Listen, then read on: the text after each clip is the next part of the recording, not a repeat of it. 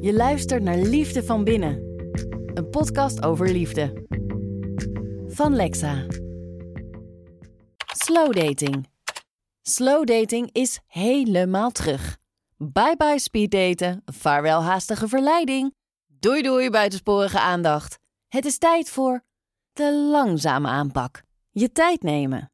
Wat denk je ervan om deze gekke tijd eens te gebruiken voor old school verleiding? Zoals vroeger. Nee, rustig maar. Ik heb het niet over geparfumeerde handgeschreven liefdesbrief op bloemetjespapier bezorgd door een postduif. Ik heb het over slow dating. Je tijd nemen voordat je iemand in real life ontmoet. Hier een checklist om je op weg te helpen. Ik swipe pas nadat ik het profiel grondig heb bestudeerd. Ik geef hem toch een kans, zelfs als ik zijn naam niet leuk vind.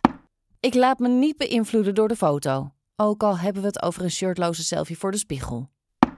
Ik zal op berichten antwoorden, zelfs als ik zijn levensmotto niet leuk vind. Ik check even of zijn spelfouten niet gewoon typfouten zijn. Ik wacht niet tot de andere persoon met mij contact opneemt. Als ik interesse heb, begin ik het gesprek.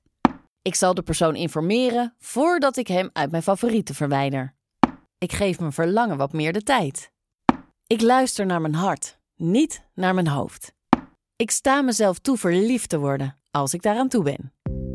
Ook al wordt slow dating door sommigen als tijdverspilling beschouwd, het is bewezen dat voor een succesvolle date tijd nemen vooral tijd winnen betekent.